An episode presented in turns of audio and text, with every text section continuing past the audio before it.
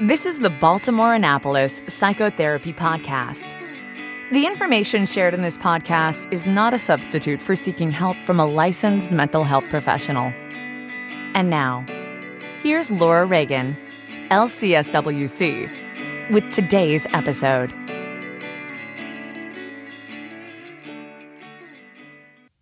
Hi, welcome to the Baltimore Annapolis Psychotherapy Podcast. I'm your host, Laura Reagan, LCSWC, and today I'm talking about finding safety in an unsafe world. It's a big topic. There have been a lot of horrible things in the news lately. Just yesterday, there was another mass shooting. Terrible things are always happening violence, hatred, fear, oppression. They all seem to go together, don't they? Is it inevitable? Is this just how our world is? These are scary times. Scary things are going on. We're more aware than ever before of our shared humanity. Has it gotten worse, or was it always like this? Globalization is bringing our world together. Our young people are growing up learning that people all over the world share the same feelings of wanting to be safe and free. I remember when I was a child of about nine years old reading a short news article in our local newspaper. It said that a large number of people, I don't remember if it was a thousand, ten thousand, maybe even a hundred thousand people, had died when a landslide happened in East Asia. I wondered at the story, feeling sad and scared, and I was reassured by an adult in my life who told me this is nature's way of correcting the overpopulation in that country. I know now that those humans who died were individuals with their own stories, their own hopes and dreams, just like me, just like you. Their lives mattered. But in that time, we were so detached from a reality of life different from our own here in the United States that it could seem as if people in faraway places we never saw weren't actually humans like ourselves. Those people who lost their lives were not others. That concept creates an artificial distance between us as humans. Distancing ourselves from others' pain can be a way to help us feel safer, but it also creates disconnection. The people who died that day that I read about in that news article, and everyone who's ever died before that and after, regardless of where they lived, what their culture was, their ethnicity, religion, gender, sexuality, sexual identity, skin color, hair color, eye color, what language they speak, or any other characteristic. Regardless of any of those differences, each person wanted safety, belonging, connection, and control over their own lives, just like you and I want. It's a human need, it's part of the human experience. So now, thanks to global 24 hour news and the internet, we can see the devastation and pain when an earthquake or tsunami destroys a town, or when flooding or tornadoes hit and people lose shelter and suffer injury or death. We see the humanity of those who are affected. We witness their pain and loss, and we can feel empathy for them and gratitude that we weren't directly impacted but at the same time, it feels like too much. It's too painful. Watching and reading news of terrorist attacks around the world is so painful. We may want and need to turn away because the pain is too much for us to bear. We begin to fear that we may be at risk of experiencing the same pain and loss.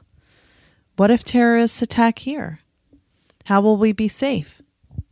How can we keep our loved ones safe? I talk about this often with my clients. And please know if you have trauma, stories like this about tragedies can trigger your trauma symptoms and they can sneak up on you.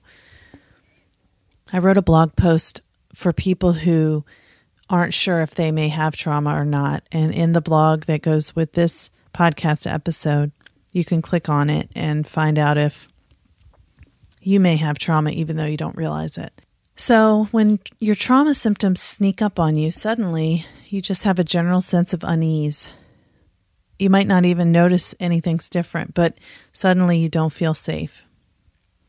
Next thing you know, you've switched into autopilot. you're in survival mode.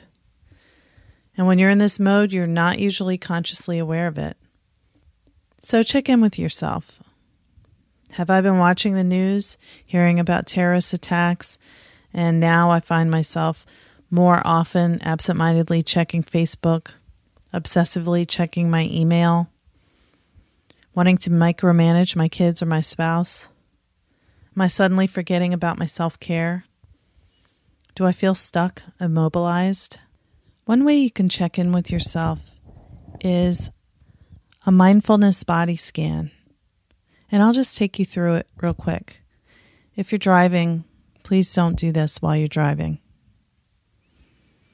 Mindfulness is great, but you don't want to get too relaxed when you're driving. And so, if that's the case, please stop listening now. so, where you are, whether you're sitting or standing, lying down as you listen to this, just take a moment to close your eyes or look down. Just check in with your body.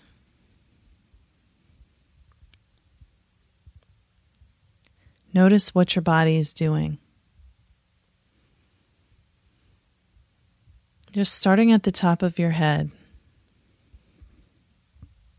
Do you have any feeling in your scalp?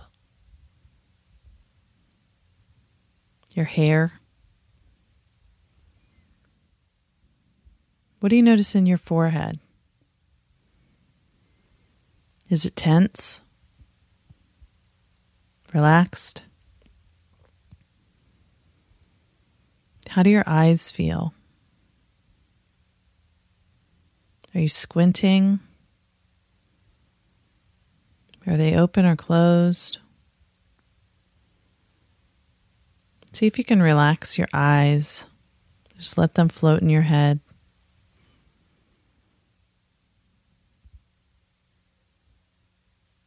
Notice the muscles in your face. What are your cheeks doing?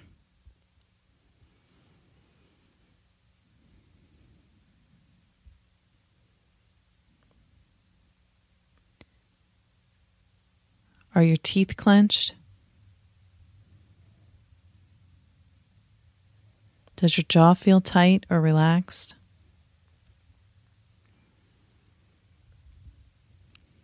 How about your neck? Hold your head up all the time. How does it feel? Can you notice any sensations there? Tension? Pulling? Any pain? discomfort, any movement that you would like to make? How does your throat feel? Can you feel the breath moving in and out through your throat?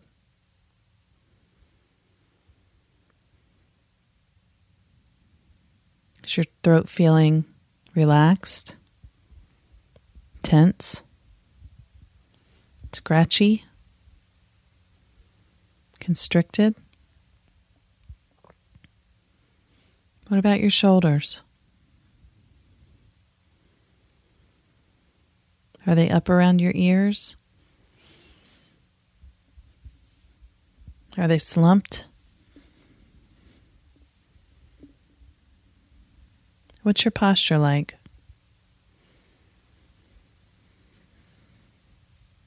Are you breathing deeply? Are you breathing shallowly? Are you holding your breath?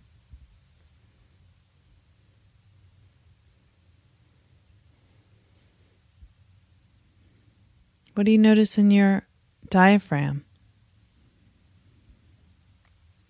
Is there a sense of movement or constriction?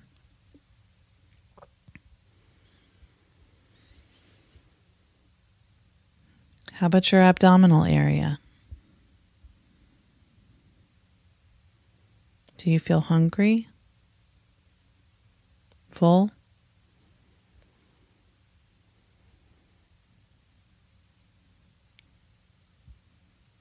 Do you feel any sensations in your abdominal area as your food digests? Any pain?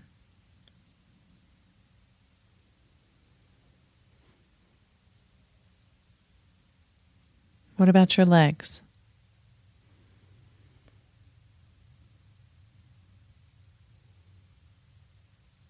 Do your muscles feel tense? Relaxed? Can you feel your legs under you?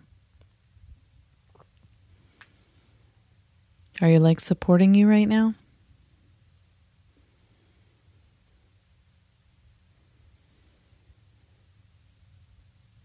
What are your arms doing? Do you feel any sensations there? Are your arms hanging down? Are they folded?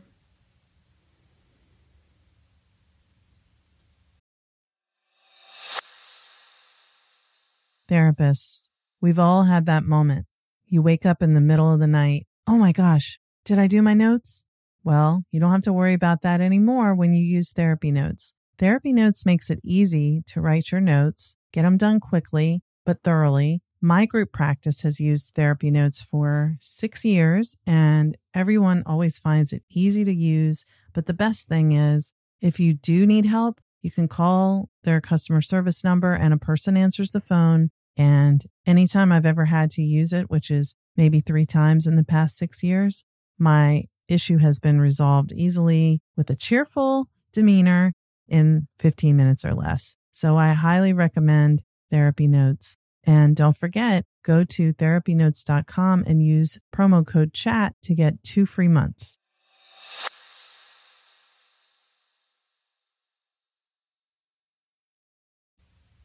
So, this is a simple example of a body scan, which can help you check in with what's happening in your body. If you think your trauma symptoms might be triggered, scanning your body to check in with how present do you feel and what do you notice is a good way to get yourself centered again and feel more grounded. And I'll talk a little bit more about that further along in this episode. So, why do these bad things happen? The world's problems are so complex. Are the natural disasters we hear about caused by climate change? Well, if so, what can be done about that? Some are saying our planet isn't going to survive unless something changes. It's a terrifying thought. What can be done to protect the earth for our children's children? It can feel hopeless to think about it. I see these feelings of powerlessness to effect change as the result of our overwhelming anxiety and fear. In other words, although it may feel like a hopeless situation and you may feel powerless to make a difference, regardless of whatever the concern is, whether it's climate change, violence, whatever it is, that's not reality. The reality is you can take action if you want to change the way the world is. One of my very favorite quotes is by Margaret Mead, who said, Never doubt that a small group of thoughtful, committed citizens can change the world. Indeed, it's the only thing that ever has. I find that so true, and it's very inspiring to me as a social worker. So, using the example of climate change, if you feel worried about it, ask yourself what one small change can I make that will have a ripple effect? Can you teach your children not to litter? Can you make a change in what you consume? Can you donate old clothing instead of throwing it out? Post a Facebook status that raises awareness of the problem? Make a donation to an organization that's working to address the problem? Volunteer to pick up litter on a road in your town one Saturday?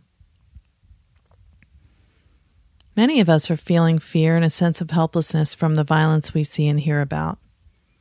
Most recently, the terrorist attacks in Beirut and Paris this month have created fear that we won't be able to stay safe. With so much anger, hatred, violence, and talk of vengeance, are these problems ever going to get better? And will we be safe? I'll quote Martin Luther King Jr., who said, Darkness cannot drive out darkness, only light can do that. Hate cannot drive out hate, only love can do that. Our discussion about terrorism and violence in general tends to be overly simplistic we break it down into good guys and bad guys. There are no good guys and bad guys, there's just us. We're all humans. We can do good things and we can do bad things. We look at people who do bad things with disgust and wonder how can they be so cruel? Are they just bad people? Maybe they were born bad. How can they hurt others and seemingly not care? How can they be so heartless? It would seem that people who commit acts of terrorism actually take pleasure in hurting others, torturing them, and seeing them suffer. This is incomprehensible to most of us. Yet some voices call loudly for vengeance here, saying the only way to solve the problem of terrorism, to keep us, the good guys, safe, is to blow them up, nuke them off the face of the earth, or capture them and torture them until they admit who their leaders are so we can kill them. Harsh, yes, but they deserve it for what they've done to the good guys. Bad guys deserve what they get. We hear a lot of bloodthirsty cries for justice, swift and deadly. I'll be clear, these are not my views. I feel that anyone who hurts someone else should be held accountable with a justice process that is fairly and evenly administered. But violence begets violence. If we react with vengeance instead of understanding the cause of the behavior and addressing that, we don't resolve the problem. You might not be surprised to hear me say that since I'm a therapist. It's always about understanding the cause of the behavior. Often, people who use violence and vengeance to express their pain use their interpretation of religious directives to justify hateful and destructive behavior towards various groups based on ethnicity or culture. We, the good guys, know this is wrong. But xenophobia, which is the fear of what is strange or different, tends to be our knee jerk reaction. How is that any different from the attitudes driving terrorists? So, what's the answer? Or is it just hopeless? I don't think it's hopeless, or I wouldn't be talking about it. The opposite of this hatred and fear is empathy and compassion. What if we believe that the people who commit acts of terrorism and violence are human beings like ourselves who feel justified in their actions? What if they think their behavior is justified because of their own desire for vengeance related to some hurt and pain they feel? What if we could look at the conditions that create whole groups of people who fear and hate other groups of people and address the underlying causes? I know that sounds complicated, but it really isn't as hard as it seems. Sociologists and other human behavior researchers have been studying the causes and solutions to these issues for years.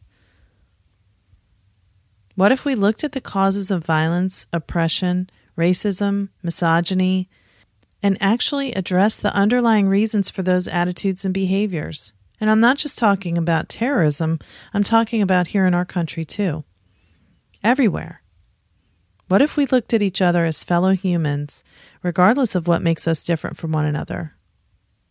Could we live more peacefully, feeling safer and having more freedom and ease if we were able to consider that everyone is doing their best in a given moment? I'm no better than you, and you're no better than me. What if we are all equally worthy of love, acceptance, and approval? Because, whether or not we believe it, that's actually true.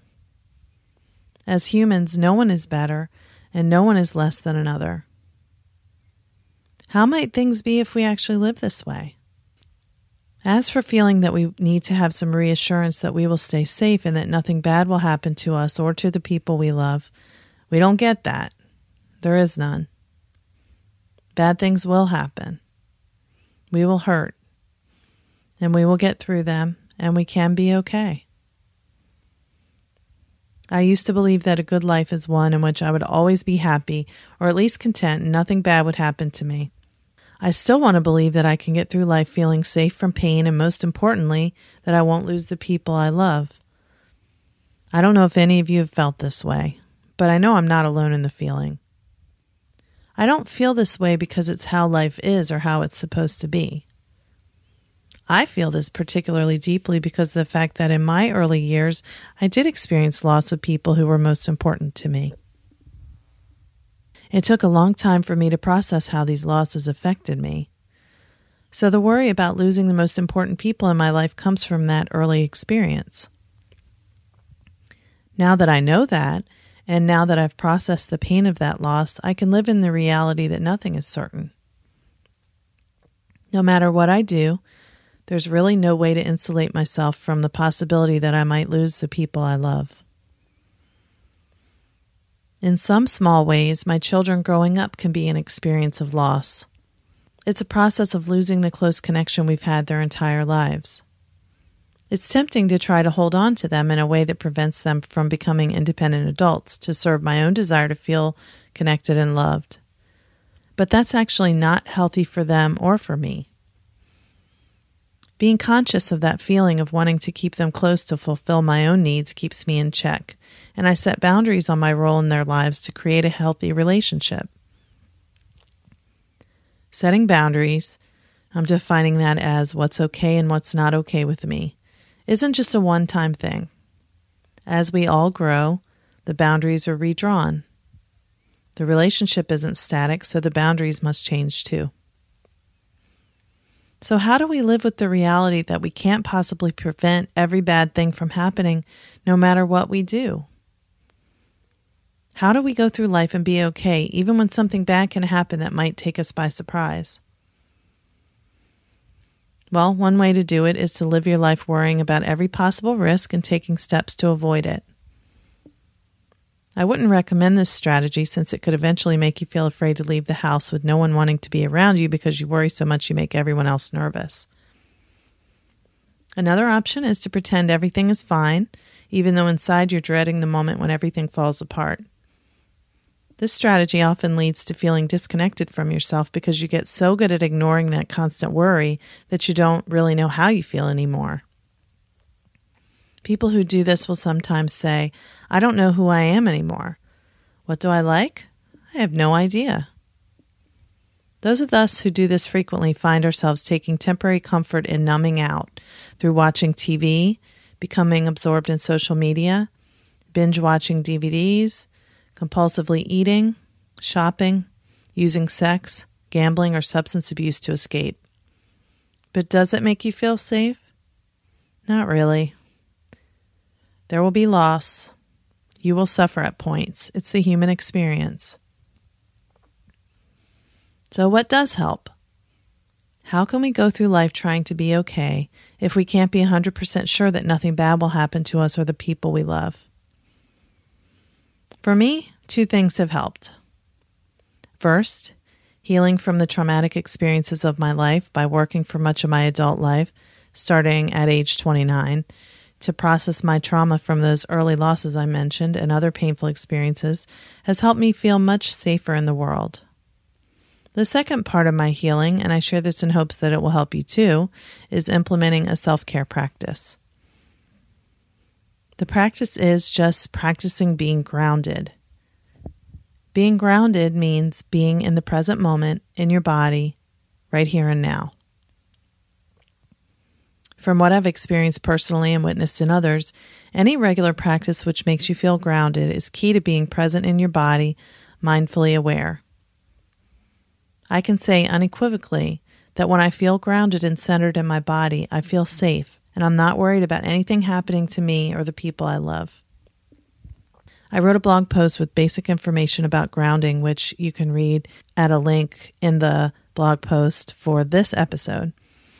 It includes a simple grounding technique that will help you connect with yourself in the present moment. Basically, it's this three simple steps. First, plant your feet. Place both feet flat on the floor Sit up straight, feeling the chair supporting you. Feel your feet touching the floor. Breathe. Inhale slowly while mentally counting to five. Then exhale completely to a count of five. Repeat five times. And notice. Notice what you see around you. Say out loud five things you see four things you hear, three things you can feel or touch, and two things you smell. That's a very simple grounding technique. And, you know, it, there's a million variations on it, but it's helpful just to get you back when you're feeling less than grounded if you're feeling disconnected from yourself. Here and now, this moment is literally all we have. We truly cannot know what is going to happen next in any area of our lives. Having control is only an illusion. I saw a beautiful quote by Johann Wolfgang von Goethe, which read, I say to the moment, Stay now. You are so beautiful. But do we really stop and appreciate the moments of happiness we experience? I've found myself in the middle of a joyful moment worrying when it's going to end rather than just being. Have you ever done that? So, how can you feel okay knowing there's no guarantee of what will happen next? Well, let me ask you are you safe right now? Can you be okay in this moment? Check in with yourself. What are you feeling? What are the emotions? The thoughts? What body sensations do you notice? What do you hear? How is your breathing? Can you experience gratitude for this moment that you're allowing yourself right now just to feel how you are? Can you be okay right now, even if everything is not okay? Right now, you're safe. In this moment, there's nothing you have to do or be other than just being you.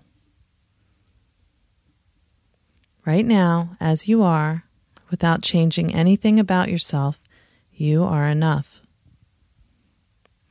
See if you can take a deep breath and just let that wash over you. You don't have to do anything else right now besides just be. This is the only moment. There is nothing to think about that happened before and nothing to think about doing next. There's this moment, right now. Just breathe into it. And as you're doing this, just being, ask yourself if there's anything you can feel gratitude for right now. Sometimes when we feel really good, it can be a feeling of gratitude for how well things are going.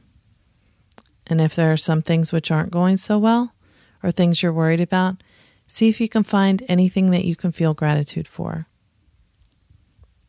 In any moment, as worried and stuck as I might feel, if I try, I can always find something to experience gratitude for. If nothing else, I'm alive. I'm breathing right now. When I feel critical of my body or discouraged with myself for getting out of my regular workout routine, I can experience a feeling of gratitude that it's not too late, that my body is strong and I don't have any health problems at the moment to prevent me from being able to go ahead and do something active like stretch, take my dog for a walk, do yoga, or go to the gym. Sometimes it's simply helpful to notice that right now, in this moment, I and the people I love are all okay. No one is hurt or sick, and we all love each other. That can help me stay grounded and present instead of worrying, what if something bad happens? Another practice I find helpful is listening to guided meditations. In the blog post for this podcast episode, I'm going to have a link to a guided meditation I recorded for a loving kindness practice to help with grounding, gratitude, and creating a sense of safety for yourself and the world. Thank you for listening today. I'm grateful for you. I hope that this podcast has helped you to find a way to create some sanctuary for yourself in these scary times when things can feel really overwhelming. Until next time, this has been Laura Reagan, LCSWC. Thanks for listening. Thank you for listening to the Baltimore Annapolis Psychotherapy Podcast with Laura Reagan, LCSWC. For more, visit Laura's website, www.laurareaganlcswc.com.